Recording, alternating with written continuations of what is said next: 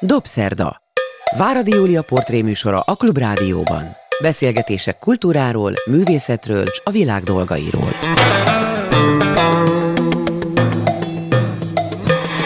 Jó estét kívánok, ez a Dobszerda. Én Váradi Júlia vagyok.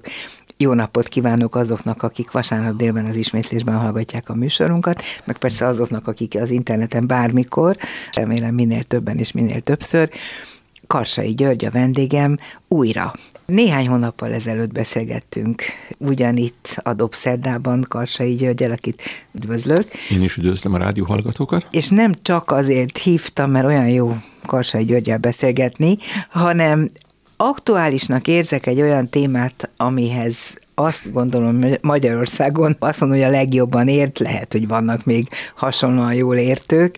Sőt. Ez pedig, ez pedig a görög kultúra, a mítoszok, valójában azok a történetek, amelyekre Hát lehet, hogy eltúzom, de az egész irodalom épül, nem csak az európai, hanem a világirodalom is, sőt a közgondolkodás is visszamegy a mitológiába és a mitológiai hősök valójában azok az alaphősök, akikre ráépül a gondolkodásunk. Én lehet, hogy ezt eltúlzom, mert nem értek elég jól hozzá, viszont úgy éreztem, és ez egy magánvélemény, lehet, hogy Karsai György ki is fog nevetni ezért, hogy olyan idők azok, amelyekben mi most élünk, naponta kapunk erre vonatkozóan újabb és újabb pofonokat, amelyekben hihetetlenül nagy szükségünk lett kapaszkodókra,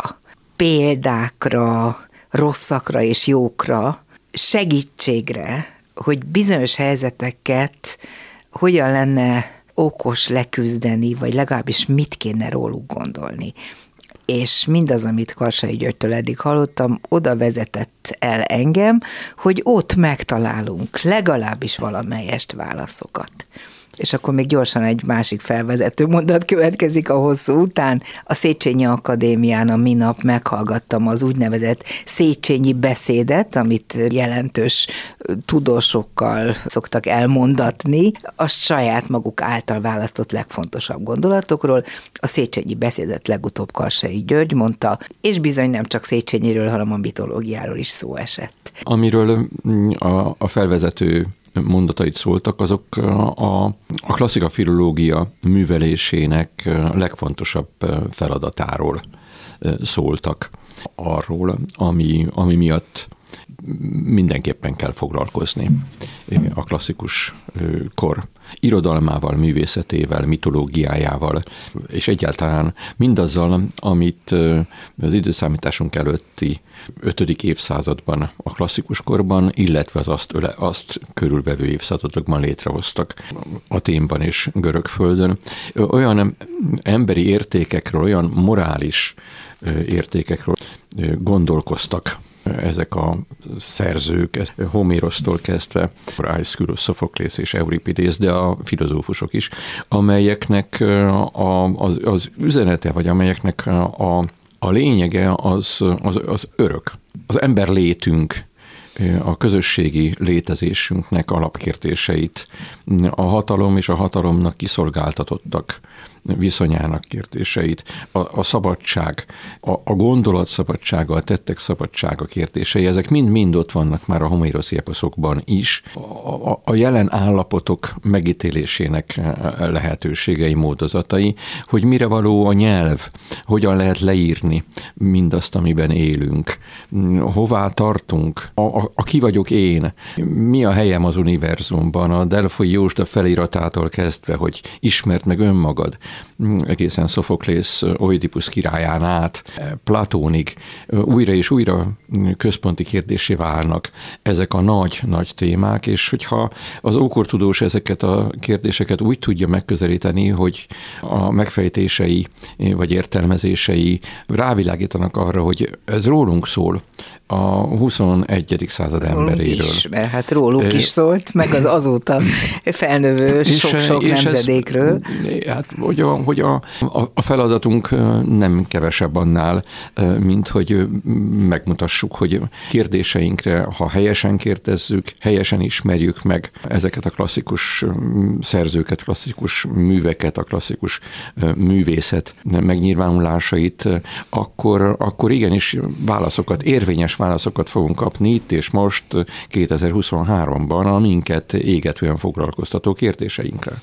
Mielőtt ezekről a kérdésekről egy kicsit behatóbban beszélgetnénk, különös tekintettel két olyan drámára, amelyek most az elmúlt időben láthatóak voltak új megközelítésben, ha lehet ezt mondani, bár mindig új a megközelítés egy-egy új bemutató idején. Mielőtt ezekről beszélnénk, idézzük vissza, ami a Széchenyi Akadémián elhangzott magáról Széchenyiről, Széchenyi és a mitológia viszonyáról, mert azt hiszem, hogy amit elmondott róla, vagy elmondtál róla, tegező viszonyba mentünk át az imént, az is nagyjából ez bizonyítja, hogy kikerülhetetlen, még ha ki is szeretnénk kerülni ezeket a látszólag jól ismert, néha unalomig ismételt történeteket, nem lehet, mert ezek meghatározóak az, életünk minden területén. A Széchenyi Irodalmi és Művészeti Akadémia minden évben évben Széchenyi születésének évfordulóján tart egy úgynevezett Széchenyi emlékbeszédet, emléknapot, amelynek keretében elhangzik a serlegbeszéd. Ez az, amire céloztál az előbb, amit idén az a megtiszteltetés ért engem. Hogy mondtad, milyen beszéd? Serlegbeszéd. Serlegbeszéd. Serlegbeszéd. Ez, a, ez a hivatalos így? neve. Ez a, hát ez az akadémiai nyelvben a Széchenyi emlék emlékére szervezett ülésen. Ez az ünnepélyes uh-huh. hivatalos meghatározása ennek a alkalomnak és ennek a, ennek a beszédnek, és én azt a témát választottam, hogy a hatalom természetrajza, avagy Aeschylus leláncolt Prométeuszának elemzése. Hogy a hatalom természetrajzának témáját választottad, ezen én egyáltalán nem csodálkozom, szerintem a teremben nem ült senki, aki ezen csodálkozott volna. Ez egy, ez, de ez örök téma, és, és mindenfajta, mindenfajta túl, minden túlzás nélkül mondhatom, hogy Aeschylus olyas, miket fedezett fel, vagy olyan, olyan megközelítésben kezelte ezt a nagyon fontos kérdést, hogy, hogy mit tesz a hatalom, és a hatalomnak kiszolgáltatott hétköznapi ember. Egyszerűen állást kell foglalnunk Prométeuszt Zeus oda kötözti a kaukázus sziklájához, mert meg akarja büntetni, mert lázadt ellene, és akkor Prométeusz sziklájához különböző mitológiai lények természetesen, de könnyen beazonosítható, morális tartású mitológiai lények látogatnak el, és állást kell foglalniuk a hatalom és a hatalom elleni lázadás kérdésében. És ez, ez majd, hogy nem egyszerűen egy matematikai képlet, világosságával Mennyiben? mutatja meg Aeschylus, hogy ki melyik oldalra áll, és akkor egy szép táblázatot lehet kitölteni. De ezt, mo- ezt mondd el egy ez, kicsit hogy, részletesebben, hát, akkor, akkor nem, a, nem csak a Dobszerda, hanem a, a Klubrádió néhány műsorának időtartamát. Ez több mint, majd, több mint egy órás beszéd volt, tehát én azt gondolom, nem hogy nem mondtam, kellene. hogy idézzük vissza az egészet, de hát, hogy a matematika hogyan tud ennek a, ennek az össze, a, a, a lényege az, hogy Prométeusz sziklájánál megjelenők döntő része, majdnem, majdnem mindenki, már-már mindenki végül is a hatalom mellé fog állni.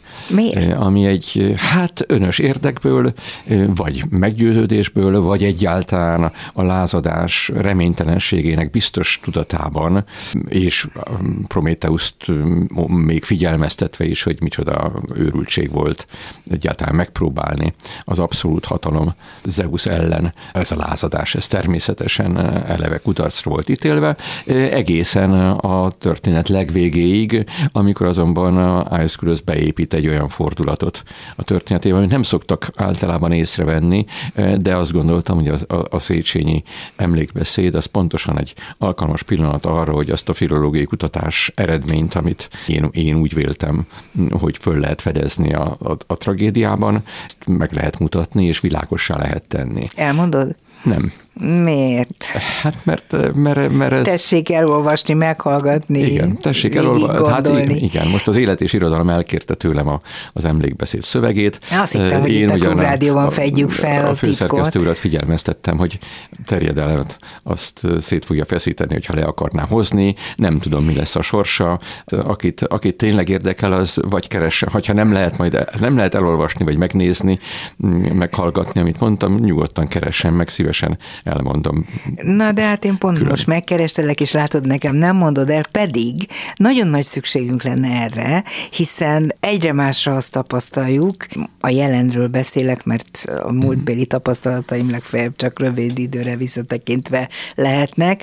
A jelenlegi tapasztalataink pontosan azonosak azzal, amit az imént felsoroltál, igen, vagy elmondtál. Igen, hát ha, nem is, ha nem is mondom el az elemzést, de azt viszont általánosságban elmondhatom, hogy Aizkuros nagyon világosan amellett áll ki, hogy a legfontosabb eleme a hatalom és a hatalom elleni lázadás kérdéskörnek az az információ hogy ha megfelelő mértékű és megfelelő minőségű információval rendelkezik az egyszerű halandó, akkor előbb-utóbb biztos, hogy ki fogja alakítani azt a véleményét, akár a hatalom támogatása mellett, akár a lázadás mellett, amely azután érvényes lesz, és amelyel a mindenkori hatalomnak számolnia kell.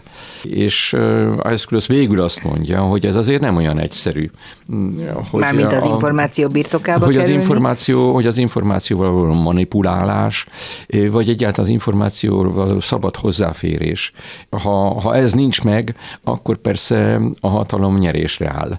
De abban a pillanatban, amint van legalább egy olyan közeg, közösség, egyén, vagy egy csoport, amelyik igenis kivívja magának azt a jogot, azt a lehetőséget, hogy mindent megismerjen a hatalom természetéről, akkor utána dönteni fog, hogy támogatja ezt a hatalmat, és, és támogathatja. Ha úgy, ha, ha, ha úgy gondolja, ám támogassa, de legyen az az ő választása. És Ice pontosan erről, erről ír, és azt gondolom, hogy ez egy, és nem a, nem a mi jelen helyzetünkre vonatkoztathatóan, vagy nem csak arra vonatkoztathatóan, hanem ez egy örök örök üzenet, és, és azt, hogy ezt időszámításunk előtt 460 körül Aeschylus látja, mondja, Honnan és leírja, ezt? hogy, a, hogy, a, hogy a, a, az információ, a legfontosabb eleme ennek a kérdésnek, hogy hogy épül fel végül egy közösség, milyen berendezkedésű lesz, demokratikus vagy diktatórikus, az az információkhoz való hozzáférés szabadságnál múlik. Honnan tudta Aeschylus? Ja, hát egyrészt okos volt. Ennyire? Hát én nem, én nem voltam ott, szívesen De megkérdezném milyen tapasztalatokat tőle. szerezhetett ő, amelyekre ráépíthette ezt a nagyon éles vonalakkal felrajzolt filozófiát? Nem tudom, hát Aeschylus beavatott volt az Eleusis misztériumokba, és annyit tudunk, ha ez igaz, hogy... Eleusis misztériumok? Igen, igen. Arról egy szót mondasz? Az Eleusis misztérium, ebbe bele kell születni. Tehát ő születésénél fogva azon a vidéken jött világra, ahol az Eleusis misztériumok, vagyis a misztérium vallásba beavatottak éltek. A misztériumvallás, minden misztériumvallás titkot hordoz magában, amely csak azoknak számára hozzáférhető, akik ezt a vallást életük irányító legfontosabb elemének tekintik, és ez a titok, ez nem osztható meg külső emberekkel. Azt tehetjük a valláson, amit ma, hogy nem, van nem, egy hát valaki, ez, ez a valami, amiben hiszünk. Ez a, ez a politeista. Ez a politeista. Ez, ez, nem, ez lehetséges, természetesen van ilyen a politeista és a monoteista vallásgyakorlási közösségekben is. Ez, hogy az Eleusisi misztériumban mi történt éppen a definíció miatt nagyon kevéssé tudható ma is. Minden esetre Aeschylust megvádolták azzal, hogy valamelyik tragédiájában kifecsegte volna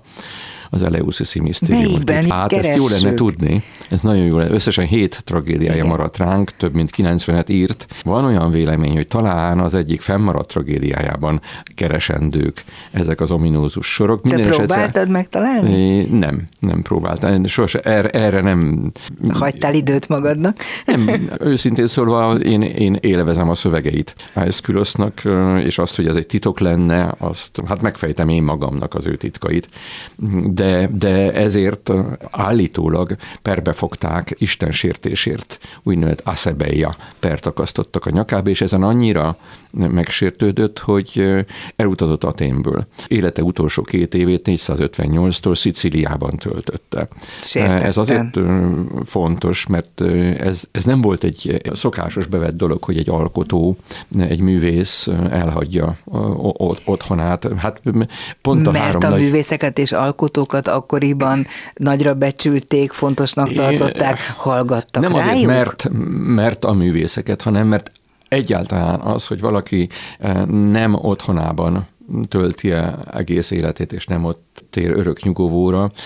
Ez az, ez az antikvitás, az arhaikus korban különösen, de aztán később sem. Ez nem volt egy szokásos megoldás. Nem utazgattak az emberek, nem, nem mentek nyaralni, nem mentek város nézni. Hát olyan értek, ahonnan nem kell elmenni nyaralni. Valószínűleg nem ez volt az első gondolatuk, hogy itt úgyis annyira jó, hanem ez egyáltalán nem volt benne a, a, a, a világlátásokban utazgatni lehet, vagy miért kellene. Az, a kereskedők, katonák, diplomaták, igen, ők utazgattak, egyébként pedig miért mm. mentünk volna el, nincs sehol más. De azért visszatérek oda, amit kérdeztem, erre nagyon kíváncsi vagyok. Úgy rémlik, hogy a tanulmányaimban talán szerepelt ilyesmi, hogy milyen szerepet játszottak a művészek, a tudósok, az írók, a, azért azt hiszem, hogy a társadalom legmegbecsültebb rétegéhez Hát egy, egy részük, aki sikeres volt, az valóban, és ennek is sok-sok oka lehetett, hogy, hogy, hogy miért vált valaki például az adott hatalom számára kedvessé. Euripides például egyáltalán nem volt népszerű, annak ellenére, hogy remek műveket írt, tudhatóan remek műveket írt, de ez nem találkozott mindig a közösség morális ítéletével. Néha kellemetlen dolgokat mondott. Például mert Euripides rendszeresen megkérdőjelezte a nagy görög hősök miben létét. Hogy tényleg ez az Agamemnon, tényleg ez az Achilleus, meg az Odysseus, ami például hát egy Tézeus, tehát Atén nagy királyait sem kímélt, egy Aigeuszt, egy Tézeuszt, és ezeket hogyha, ugye ezt Aténben adták elő ezeket a drámákat, és nem biztos, hogy olyan jól érezte magát a néző, amikor egyszer csak azt látta, mondjuk Euripides médejájában, hogy Aigeus őseink egyik legdicsőbbike, mint egy Szent István lépne elénk a, a majd színdarabban, és akkor kiderül róla, hogy hát nem igazán az intellektus csúcsa, és hát nem, nem biztos, hogy erre olyan nagyon büszkének kéne lennünk, hogy ő, ő Atén nagy királya. De ezek Aeschylus esetében, mondom, akitől összesen hét tragédia maradt fenn, sokkal inkább a magasztosabb szférába vezető kérdések, vagyis a, vagyis a vallás. Hogy ez valóban ezért hagyta el, az tény, hogy elhagyta Atént. Mm, ez mindenképpen magyarázatra szorul. Euripides volt a másik, aki szintén nem Aténben fejezte be no. az életét. De nem sértettségből. Hát, és biztos, hogy, biztos hogy, hogy valami összetűzés volt, hogy kikezdeményezte azt, hogy ő aztán Makedóniában mm, élje le utolsó éveit, ezt, ezt azóta is vitatják a, a szakirodalomban. Adataink, pontos adataink erre nincsenek.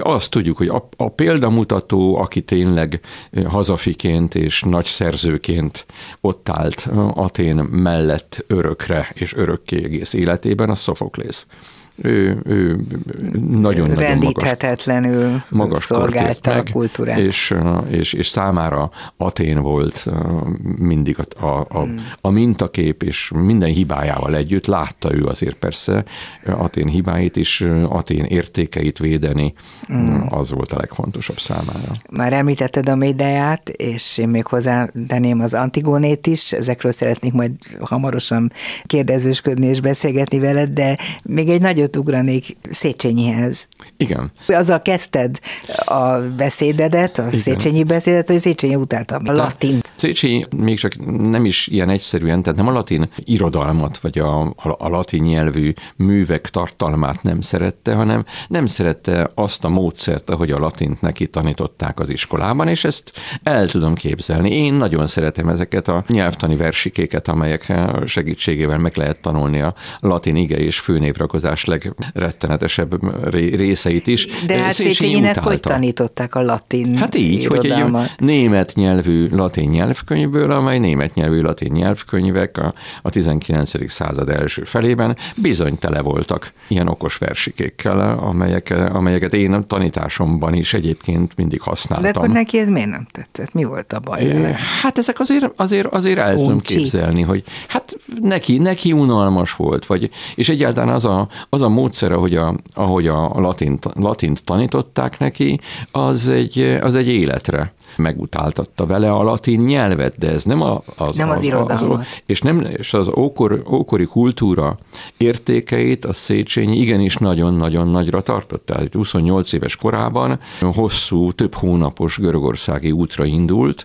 De és akkor jött rá, azt mondtad legalábbis, én így, nekem így rémlik, hogy akkor döbbent rá, hogy ez a kultúra, ez milyen elképesztően megalapozza a világkultúrát. Igen, ez így van, és a napló, naplójából lehet tudni, hogy milyen, milyen nagyra tartotta, hogy, hogy Aténben egyszerűen szeretett volna ott maradni, és rettenetesen fájt a szíve, hogy, hogy tudja, hogy ide többé nem fog visszatérni, holott itt kéne egész életét tölteni. A, a hősökkel, akik itt, itt éltek annak idején, és, és, és szolgálták hazájukat, és az értékekkel, és a művész, művészet előtti emlékekkel. Ezt a naplójában megír, megírta, ezt idéztem is a Igen. beszédemben, ez egy fájdalmasan szép napló részlet egyébként, de még egyszer mondom, hogy ez nem, ez nem a, az antikultúra értékeinek szólt, hanem egyszerűen a, a klasszika filológia helytelen művelésének, aminek aztán Magyarországon volt folytatása is, a 60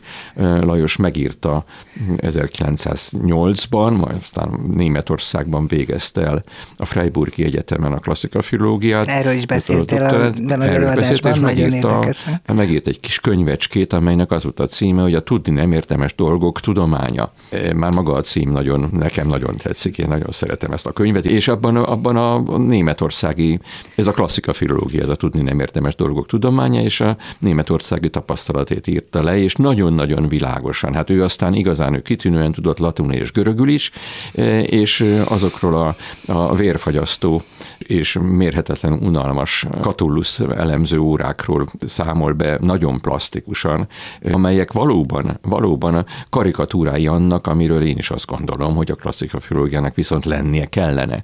Tehát amely elemzések megállnak a szótok számok összeadásánál, illetve a magánhangzók és mással hangzók megszámolásán. Ez természetesen, és ebben nem értünk egyet 60 évvel, ez természetesen számomra egy alapkérdés. Tehát, Tehát meg ezeket kell meg kell csinálni, ezeket. ezt meg kell csinálni, el kell végezni. Na de ezen túl kell lépni, és mm. utána, utána azt megnézni, hogy ez ez mit jelent? Tehát mit mond nekem itt és most, miért kell, miért nélkülözhetetlen az életemhez az, hogy megértsem Catullus verseinek például a veréb verseinek jelentését. Érdemes lenne még tovább elemezni, hogy miért olyan fontos ez. Karsai Györgyel beszélgetek, klasszika filológussal, tanárral, professzorral, a SFF volt doktori iskolájánk igazgatójával, akit jól kirúgtak onnan Vinyánszkék, de ebben most nem menjünk bele, mert erről múltkor már hosszan beszéltünk. Nem tudom, azóta egy kicsit megnyugodott a lelked ez ügyben, vagy folyamatosan fáj. Folyamatosan fáj, nem nyugszik meg a lelkemettől, ami, ami engem is meglep egyébként, hiszen most már nagyon helyesen mondtad, hogy volt doktori iskola, mert nem én vagy... Mert nem, az iskola maga is összeomlott ez. Hát összeomlott, de most úgy tesznek, mintha lenne doktori iskola, ami önmagában egy vicces, illetve, illetve, illetve rettenetes dolog, hogy egy egyetlen elemében a doktori iskola feltételeinek semmiben meg nem felelő úgynevezett doktori tanácsot hoztak létre az SFE új urai, ami még egyszer hangsúlyozom, semmilyen milyen akkreditációt nem állnak ki, de fényesen hirdetik, mintha lenne, holott nincs doktor És is. aki ez azt elvégzi, nem. azt hiszi, hogy ő doktor? Hát ez egy nagyon nagy kérdés, hogy, és fájdalmas kérdés, hogy kiket fognak becsapni ezzel az úgynevezett doktori iskolával, mert ha jön egy, ha tényleg esetleg valaki számon kéri a doktori iskola alapításnak, a doktori iskola létezésének feltételeit ezen a létezőnek beállított doktori iskolán, hát az nagyot fog bukni. Nem, mint hogyha nekik a jelen magyarországi körülmények között tartaniuk kellene attól, hogy ellenőrizni fogja bárki is az akkreditáció érvényességét, de hát ez akkor is így van. Sajnos sem hát publikáció... Hát nem lenne baj, ha ellenőriznék az akkreditáció Nem, de hát ezt úgyse fogja senki ellenőrizni, hiszen a körülmények olyanok. Ez így van. Viszont foglalkoztat ez a két darab, amelyeket láttam az egyik az egy olyan darab volt, amelyben ugyan te magad személy szerint nem vettél részt, de tudom, hogy láttad és ismered, ismerted is az előadás előzményeit és a szereplőket, magukat, a résztvevőket, mert hiszen részben tanítványaid is voltak, ha jól tudom, az Antigónéról beszélek, és ez még mindig a hatalom kérdését fejtegető dráma, nagyon szeretném egyrészt, hogyha beavatnál nem csak engem, hanem a hallgatókat is abba, hogy, hogy mit kell megértenünk, mit kell végig gondolnunk, és magunkra is értelmezve tudnunk, azon kívül, hogy az információ az nagyon fontos, ezt elmondtad, a hatalommal kapcsolatosan. Tehát amikor a hatalom és az igazság, vagy az igazság szolgáltatás áll egymással szemben, amikor a hatalom döntései azok fölülírják a, a jogot, az igazságot, hogy akkor mi következik. Megint olyan területre tévedtünk, ahol eh, legalább egy adásidőnyi mondandót lehet első megközelítésben összeszedni az Antigoné kapcsán a, a, a hatalomról. Az előadás, amelyről beszélsz, az a, a Radóti Színházban. A, Nem, én a stúdiókában A stúdió, igen, bocsánat, azért meg két, két Antigoné is megy mind most a Budapesten. beszélhetünk. Eh, persze mind a kettő, mind a kettő Nagyon és ez bizonyítéka annak, hogy hányféleképpen lehet hozzányúlni a klasszikusokhoz. Mind a kettő kitűnő előadás. A Radnóti Színházban Porogi Dorka rendezésében, Mészáros Blanka színszereplésével, a stúdiókában pedig Fallagi Melitta főszereplésével és Viktor Balázs rendezésében. Egy nagyon-nagyon, mind a kettő nagyon-nagyon izgalmas előadás, és mind a kettő valóban beszél a, a hatalom kérdéséről, arról, hogy miben áll Antigoné hősiessége és hát szerencsére, illetve hát nagyon, nagyon okos, éles szemű emberek ezek a művészek, akik foglalkoztak ez esetekben az Antigonéval. Egyik sem téved el arra a félreértésre, hogy Antigoné itt a temetni, nem temetni kérdéssel foglalkozik. Nem, Antigoné nem temet, ezt, ez nagyon világos. Csak röviden azért mondjuk el annak, aki véletlen nem emlékezne iskolai tanulmányaiból az Antigoné történetre, hogy ugye itt Antigoné testvérét nem engedi a király eltemetni. És az eltemetés az abban az időben olyan olyan ritus, ami nélkül nem jut be senki, a, vagy hogy van ez egész pontosan, mondd el te Igen. sokkal jobban nálam. Hogy Antigone két fivére, Eteoklész és Poloneikész testvérgyilkos harcban egymás kezétől esik el, és az új király Kreón első törvénye az lesz, hogy a városa ellen támadó testvér Polineikész nem szabad eltemetni, a Teoklész meg állami pompával eltemetik. És Antigone, Tehát az a büntetés, hogy nem lehet, nem szabad eltemetni. Így van. És Antigone, Antigone föllázad ez ellen, az új király ellen, de nem temetni akarja meg nem is tudná, meg nem is tudja természetesen, hiszen gyengenő törvény tiltja és katonák őrzik a, a holtestet idegen területen, hanem, hanem azt ismeri fel, hogy ez a kreón, ez tökéletesen alkalmatlan Tébály uralkodójának lenni.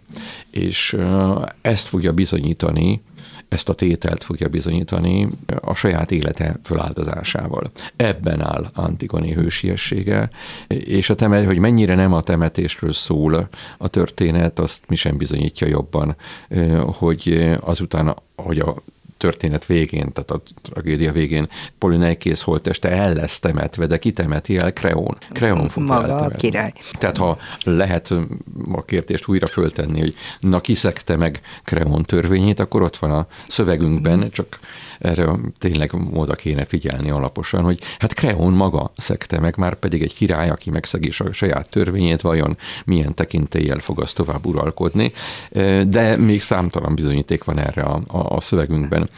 A, a, a stúdióká előadásában egy teljesen hétköznapi lány, áll előttünk Ballag Emelitta Két hétköznapi lány, mert Iszméné is Természetesen, hétköznapi lány, a testvér. Persze, Pályar Alma Igen. alakításában, az is egy gyönyörű Kiváló szép alakítás egyébként. Alakítás. Aki, tehát Antigone egyszerűen, egyszerűen zsigeri tiltakozás van benne az ellen, hogy a végtisztességet ne adhatná meg a, a fivérének nem temetni, végtisztességet megadni. És ja, itt, itt, itt, vagyis a stúdió K előadásában Viktor Balázs arra helyezte a hangsúlyt, hogy ezt az egyszerű, nagyon tiszta gondolatot lehet szembeállítani a hatalom önkényével.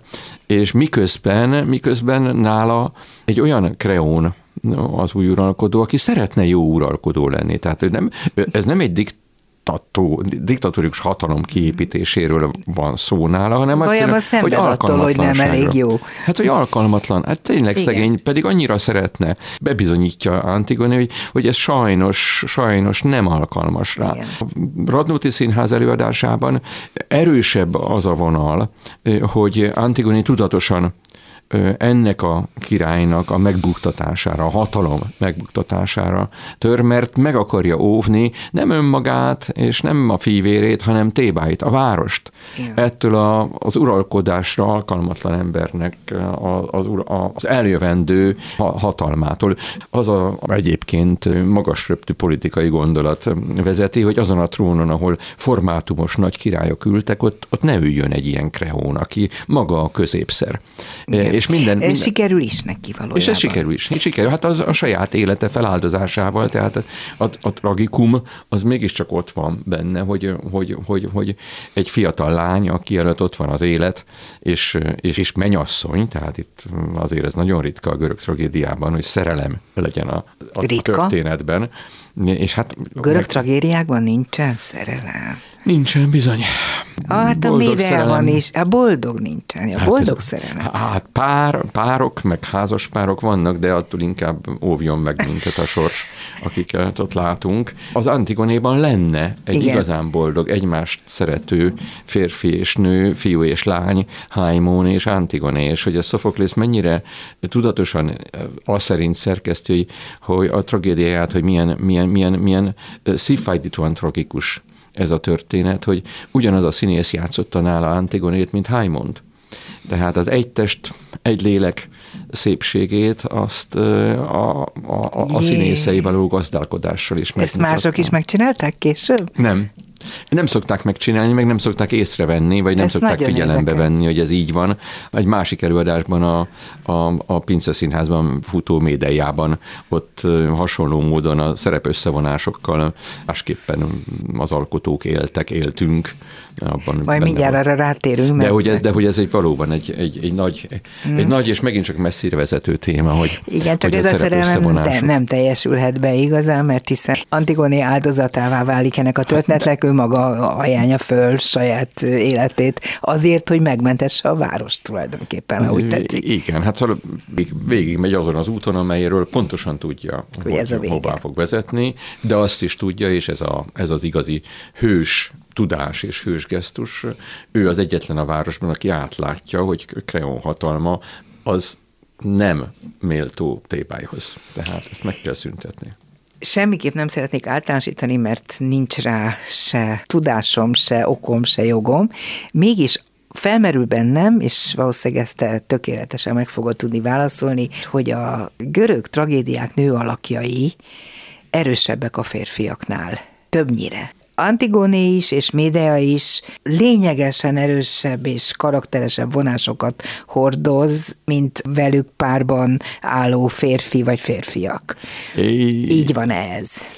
Hát így általánosítva nem. Természetesen nagyon jó és pontos a megközelítésed, hogy vannak olyan görög tragikus hősnők, tragédiákban föllépő hősnők, akik pontosan azért kerülnek a cselekmény a történet középpontjába, mert a szerzők, itt elsősorban Euripidészre kell gondolnunk, de azért a Szofoklésznél is van erre már szándék, hogy megkérdőjelezze az érték, a férfi érték, női érték kategóriák egyáltalán, hogy léteznek-e, hogy ezt külön lehet-e választani, vagy pedig emberi értékek vannak, amelyeket az adott történetekben éppen azért, hogy, hogy, hogy élesen legyen a kérdés exponálva, a, a nők fognak képviselni. Tehát Euripidésznél ez valóban rendszer, ugye a görögül médeia, latinul majd Szenekánál lesz médea. Euripidész azt csinálja a, a tragédiái egy részében, hogy elénk állítja a, a nagy görög hősöket, az eposz óta legnagyobbnak tudott férfi hősöket, és szembeállítja velük azokat a nőket, akik, akik vagy velük együtt élnek, vagy akik kiszolgáltatott helyzetükben konfliktusba kerülnek ezekkel a férfiakkal. Hát mondjuk egy Ifigeneia Ifigeneia Aulisban, ahol Agamemnon föláldozza a lányát, Ifigeneiát azért, hogy a görög sereg elindulhasson Trója ellen. És akkor, és akkor szembe kerül feleségével, Klütáimnésztrával, még jóval a trójai háború előtt vagyunk, és imádott lányával, Ifigeneiával, és, a, és a, a, a tragédia erről szól, hogy a görög sereg fővezére az milyen jellemű, milyen erkölcs áll mögötte, eh, aki a feleségét becsapva, lányát meggyilkolva akar és lesz a görög sereg fővezére. Van-e olyan megközelítés és nézet, vagy volt-e? Hát azt nem tudhatjuk, hogy az ő idejében, bár még azt is tudhatjuk, hogy akár, hogy, hogy mit gondoltak erről, hogy hát nem fontosabb-e az ország sorsa, a társadalom jobbítása, és így tovább, dehogy mint nem. az egyéné. Dehogy nem, dehogy nem, és teljesen, hát sőt, ez a szöveg, ez szövegszerűen is benne van az Ifigeneia Aulisban, című tragédiában. Ifigeneia egy idő után, miután után a görög sereg fő legfontosabb hősei, mint Achilleus, mint Agamemnon, jönnek, és, és hát bebizonyosul róluk, hogy, hogy semmit nem érnek. Achilleus megígérő, hogy megvédi Ifigeneiát. És, Na, ez nem sikerül. És nem csinál, de hogy védi meg, meg de hogy akarja megvédeni. És aztán Ifigeneia maga fogja azt mondani egy nagyon megindító monológban, hogy áldozatok föl engem, mert és ilyeneket tud mondani, mert egy férfi élete többet ér, mint ezer nőjé. És hogyha ezben nem érzi valaki az iróniát és a tragikus lemondást, hogy ebben a férfi világban élni inkább nem.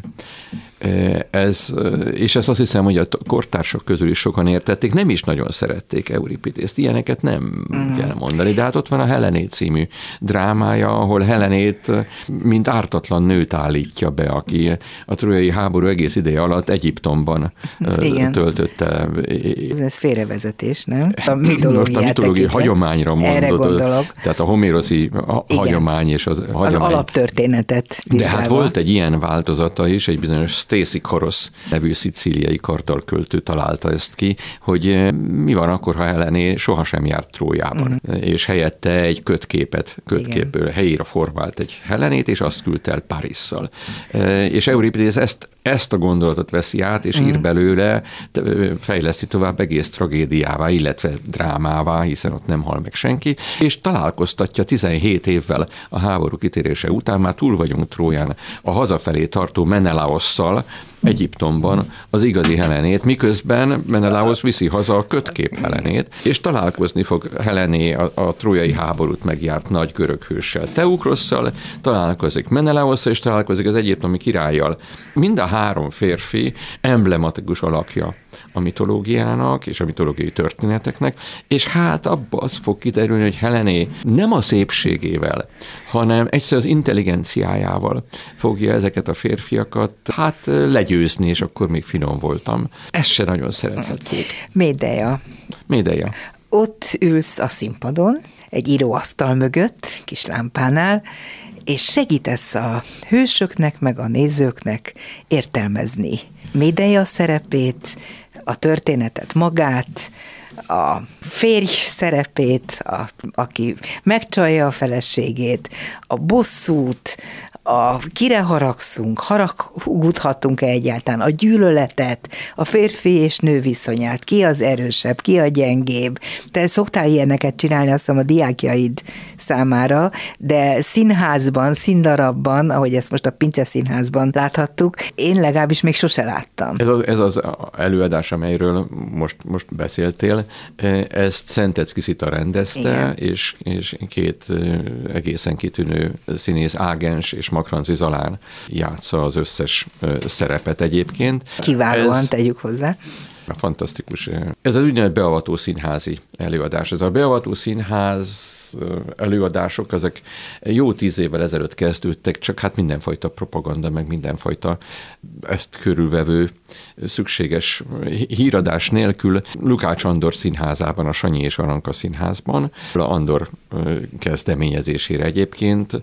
Ezt ő találta ki, tényleg? Hát ezt együtt találtuk ki, uh-huh. annak idején sokat üldögéltünk együtt különböző kocsmákban, mulató helyeken Andorral, és megtanítottunk is együtt a, szín, a színművé, az akkor még létezett színművészeti egyetemen. És akkor arra jutottunk, hogy a, mindaz, amiket én a görög tragédiákról a, a hallgatóknak el szoktam mondani, hogy ezt csináljuk meg úgy, hogy, hogy ő megrendezi a, az előadást, de én közben bele-bele szólok, és, és a Sanyi és Arankában elég sok előadást csináltunk ebből, és uh-huh. az egy csodálatos játszóhely volt egyébként, és Lukács Andor hősies munkája révén ez hosszú éveken át működött működött, aztán, aztán nem most tudta már nem tovább vinni. ugye ez most bezárt? Bezárt, sajnos, hát a Andor egyedül tartotta fönn, Igen, tényleg a saját pénzéből gyakorlatilag vitte a színházat, és hát ezt egy idő, idő után már ne, nem bírta, de valóban Molnár Piroskától kezdve Ónódi Eszteren át, Valföldi Robertig, mindenki első szóra jött és csinálta, és, és ott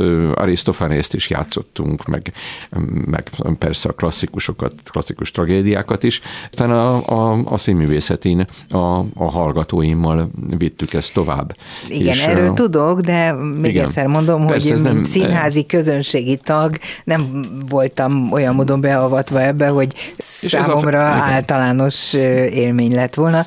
Óriási élmény egyébként. Azt is gondolom, hogy görög drámákat így lehet igazán élvezni. Igen, ez egy, persze ez természetesen egy nagyon, nagyon különleges kísérlet is, mert hát szegény színészek, meg szegény rendezők csinálnak a dolgukat, és egy, és egy normális előadást szeretnének végigjátszani, végigrendezni. Én meg ott ülök a színpadon, és időnként megállítom őket, és nem hagyom. Hanem, Gondolod, hanem, hogy tényleg zavarja őket? Nem, nem őket. Biztos, hogy nem zavar zavarja, hiszen most már nagyon sok-sok hónap munkája van ebben, soha nem is zavarta őket, hiszen Persze. ezt megelőzően pedig Ágenssel is, Szentecki Zitával is, Zalánnal is nagyon sokat elemeztük a, a szöveget, és, és, és nagyon sok helyen ők mondták meg, hogy hol kell mindenképpen beleszólnom majd, és én párbeszédre is lépek velük. Az a kísérlet ebben, vagy az a kockázat benne, hogy ezt van, aki okoskodásnak fogja vélni, hogy időnként megáll az előadás, és, és és, és nem kiszólunk a közönségnek, hanem tényleg azokat a lehetséges kérdéseket hangosítjuk föl, amelyek reményeink szerint valóban megszületnek a befogadóban. Hát olyan módon születnek meg a befogadóban, hogy amikor a média történetet közelebbről kezdjük el vizsgálni, akkor számomra legalább szinte eldönthetetlen kérdések merülnek fel, ma ugyanúgy érvényes kérdések, mint akkor, amikre nincs is igazán válasz, és azt is gondolom, hogy te magad sem veheted és veszed a bátorságot, hogy ezekre te választ adj, inkább csak megpróbáld eligazítani a, a nézőt is, meg adott esetben a színészeket is, hogy mire kéne figyelni, gondolni, mit nem szabad elfelejteni. Hogy ugye itt arról van szó, hogy megcsalnak egy feleséget. A férj megcsalja nagyon erős személyiségű és nagyon aktív és intenzív feleségét. És a feleség ezt oly módon veszi zokon, hogy ölni élni képes. A gyűlölet elönti őt. Ez egy helyes üzenet? Persze egy helyes üzenet egyébként, bármint az a helyes üzenet ebben. Hogy nem hogy, lehet megcsalni a feleséget? Nem, nem, nem mert akkor hanem, hogyha valakit, hogy, hogyha valakit megalázó helyzetbe hoznak, és most szélesítsük azért tovább ezt a lehetséges bűnelkövetési köröket, és lépjünk túl ezen, hogy megcsalja, nem csalja meg, hogy megfosztja a hazájától, a családjától. A szerelem okán a szerelem okán, most én, de ez most, most ne elemezzük, hogy Azért magyarázat kell hozzá, hogy miért. Hát akkor persze, persze, természetesen, sőt, hogy milyen mértékű lesz azután a bosszúvágy, és annak jegyében mit követhet el az ember? Ez a nagy kérdés. Igen. Mert ez, ez megérthető, hogy a valaki teljesen kiszolgáltatottan, hazátlanul, család nélkül, egyedül maradva és tökéletesen reménytelen élethelyzetbe jutva, hogy erre hogyan reagál, erre van a görögöknek egy nagyon fontos morális alapfelvetésük, az pedig a mérték a. Mindent lehet csinálni az életben. Tehát mondani is, tenni is, gondolni is, a bosszút is lehet állni, a mérték az dönt el mindent, hogy, mm. hogy valami, ha valaki nem ismeri a helyes mértéket, ha eltéveszti ezt, na az a tragikus. Médeja eltéveszti ezt a mértéket. Hát attól függ, hogy ezt hogy nézzük. Én azt gondolom, hogy nem tévesztett Na látod, el. ebben nem értettünk egyet. Igen, de ez, de, ez, de ez a jó. Persze ne értsünk egyet. Mindig az a fontos az ilyen típusú beszélgetésekben, hogy ha tragédiáról beszélünk, vagy színházról beszélünk, hogy minden szöveg alapon történjen. Tehát én azt gondolom itt és most, hogy, és az Pince Színházban is, hogy tudok érveket fölhozni amellett, hogy Médeia bosszú mértéke az teljesen rendben van. Teljesen? teljesen rendben van, azt gondolom, de ezt mondom, ez, ez megint nem fogom lelőni a poént, hogy miért gondolom én ezt, hiszen értem én, hogy hova akarsz kiukadni, hogy azért a saját gyerekeit az ember csak nem Pontosan. fogja megölni. Tud, tudtam, hogy ezt fogod mondani. eljutni, Igen? és hát ez egy mai kérdés, ugyanígy, Abszolút mert mai kérdés. ilyen történetekkel tele vannak a mindennapjaink. De, és erre ad választ azt gondolom a Pince Színházbeli média előadás.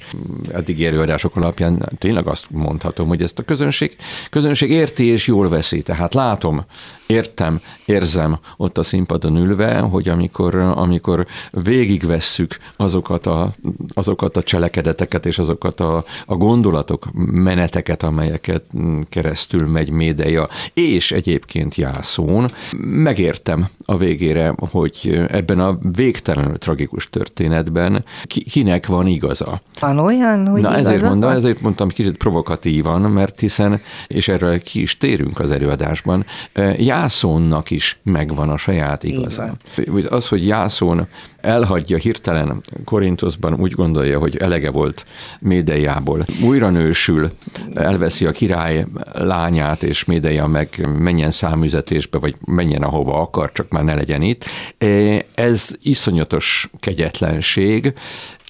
Egészen addig a pillanatig nem is lehet megérteni, amíg bele nem gondolunk abba, hogy Jászón egyszerűen itt Korintoszban véli, szeretné megtalálni önmagát. Igen. Hiszen az a nagy görög hős, aki Jászón a mitológiában, az Euripidész ezt bizonyítja a médiában, egyszerűen nincsen. Minden nagy hős tette amely az aranygyapjú megszerzésétől kezdve az őt oda elküldő Peliászon való bosszún keresztül Korintoszig elviszi, ez mind-mind Médeja műve volt. Médeja nélkül ő senki és semmi nem.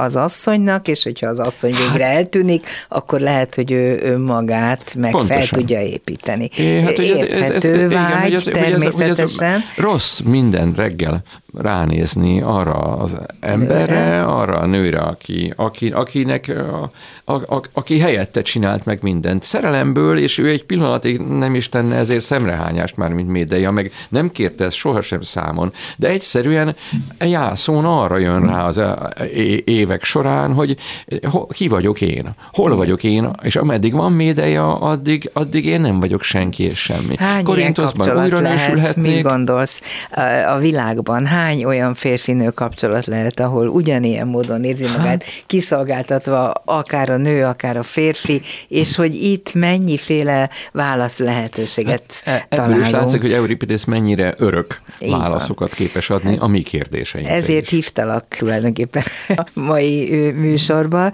de még valamiért. Itt van ez a úgynevezett színházi olimpia egyszerre okos dolog, hogy meghívjuk a világ nagy színházait, színészeit, előadásait, miközben egy nagy hazugságról is szó van, de mint igazi színházi ember a szó bizonyos értelmében, hogy gondolkozol erről?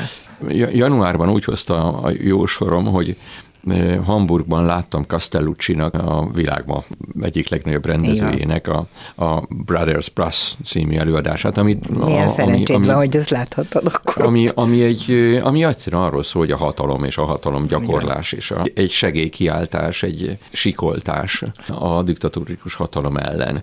És az előadás utáni beszélgetést, rendszergetés után oda mentem a Castellucci-hoz, megkérdeztem tőle, hogy tudja-e, hogy hova jön, Jaj, de amikor Magyarországra. Néhány mondatot váltottunk összesen, eh, de kiderült, hogy nem tudja, eh, és akkor én nem, semmit nem mondtam neki Miért? természetesen, hát nem volt idő, eh, és csak annyit mondtam, ami az SZF-vel történt, jelzésként arra, hogy a színházi életben, a színházi képzésben. De azt mondta, hogy jó, majd oda, majd, majd, meg, majd, majd megnézi, hogy, hogy, hogy mi van, de hát őt meghívták, nyilván megfelelő díjazással, és ő, és ő elfogadta, és eljön. És hát ugye ez a, ez a, az összejövetel, ami most több hónapon keresztül tart Magyarországon, ünneplendő és fantasztikus lenne, ha arról szólna, ami, hogy iszonyú sok pénzt kaptunk, az adófizetők pénzét egyébként, és abból meghívunk fontos és nem fontos előadásokat. Nem látok koncepciót benne egyébként. Próbáltam kideríteni magamnak, hogy miért pont ezeket az előadásokat hívták. Ezt nem sikerült, nem állt össze nekem, tehát csodálatos előadásokat láttam már, tehát nagyon fontos és nagyon-nagyon jó, hogy Magyarországra eljutnak ezek az előadások. Csak hát ami a körítés. Először is az, hogy ezt úgy hívják, hogy színházi olimpia. Na most ez, ez a, a, az egész rendszernek, tehát a Magyarországon létező berendezkedésnek az egyik alapkérdéséhez jutottunk el, ami vonatkozik a politikára, és vonatkozik a nerre, és vonatkozik mindenre, amit itt történik, hogy a, nyelvet kiüresíteni, elvenni a szavak jelentését.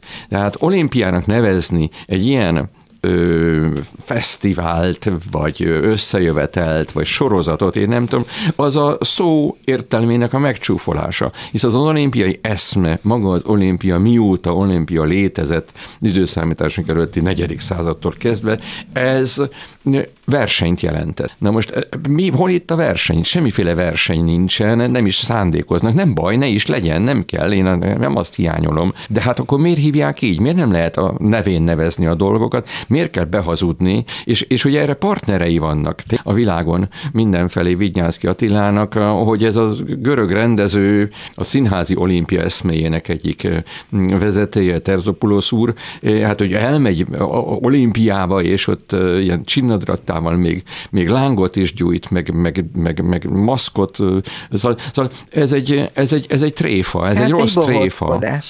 Ami ugyanabba a sorba illeszkedik, hogy ahogy, ahogy elveszik a szavak jelentését, hogy, hogy, hogy SZF-ének nevezik azt, ami már régen nem SZF, doktori iskolának nevezik azt, ami nem doktori iskola, és, és alkotmánynak nevezik azt, ami nincsen, de helyette van alaptörvényünk, viszont alkotmánybíróságunk van, meg köztársasági elnök elnökünk van, de nincsen köztársaság. Szóval ez egy sorozat, amiben a nyelv kiüresítése folyik, és ez, ez sokkal veszélyesebb, azt gondolom, mint maga, maga, maga az, ami történik. Az esetleg elmúlik, de ezeket a, fogalmaink rangját, a szavak értelmét és tekintélyét visszaadni, na az, az soká fog tartani. Nagyot sóhajtottam. Karsai György volt a vendégem a Dobszerdában. Nagyon köszönöm, hogy itt voltál. A mai műsorban Mátyus László, Lantos Dániel, Pálinkás János és Csorba László segített. Köszönöm szépen a segítségüket, a műsorunkat. Hallgathatják vasárnap délben az ismétlésben, és bármikor az interneten. A szerkesztő műsorvezető Váradi Júlia volt. Köszönöm a figyelmüket. Viszont hallásra. Dobszerda. A világ dolgairól beszélgetett vendégével Váradi Júlia.